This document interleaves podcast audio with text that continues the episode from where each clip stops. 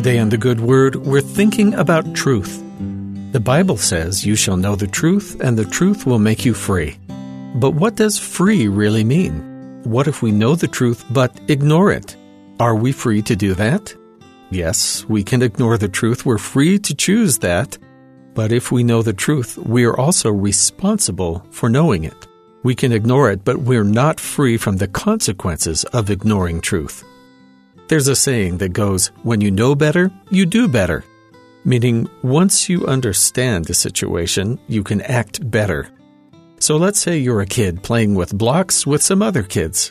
It's great fun, but then one of the children takes a block you need and you're really mad about it.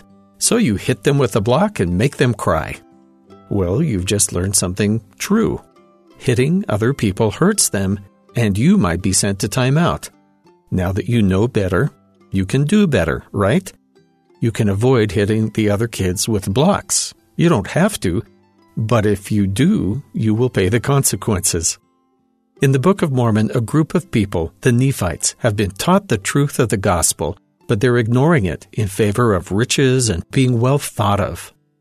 Another group of people, the Lamanites, haven't been taught the truth, and they aren't held responsible in the same way the Nephites are. Alma chapter 45 warned them, I say unto you that because they shall sin against so great light and knowledge, I say unto you, from that day even the fourth generation shall not all pass away before this great iniquity shall come. And then, just a few generations later, all of this is starting to come to pass.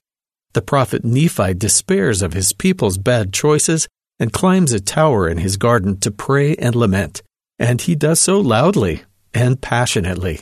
And a group of people gather at the foot of the tower to hear him and are amazed at the depth of his sorrow.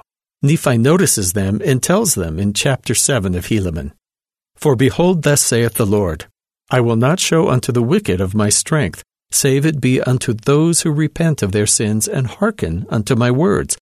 Now therefore I would that ye should behold, my brethren, that it shall be better for the Lamanites than for you, except ye shall repent. For behold, they are more righteous than you, for they have not sinned against that great knowledge which ye have received. Therefore the Lord will be merciful unto them, and will lengthen out their days, even when thou shalt be utterly destroyed, except thou repent. For those who know the truth, but ignore it, for pride or riches or pleasure, they will be held responsible for sinning against the light they've been given while the Lord will be more merciful to those who've not had the truth and didn't know better. So, we're wise if we choose to act on the truth we have, since we will be held responsible for our actions according to the light we've been given. Once we know better, we can do better. And that's the good word.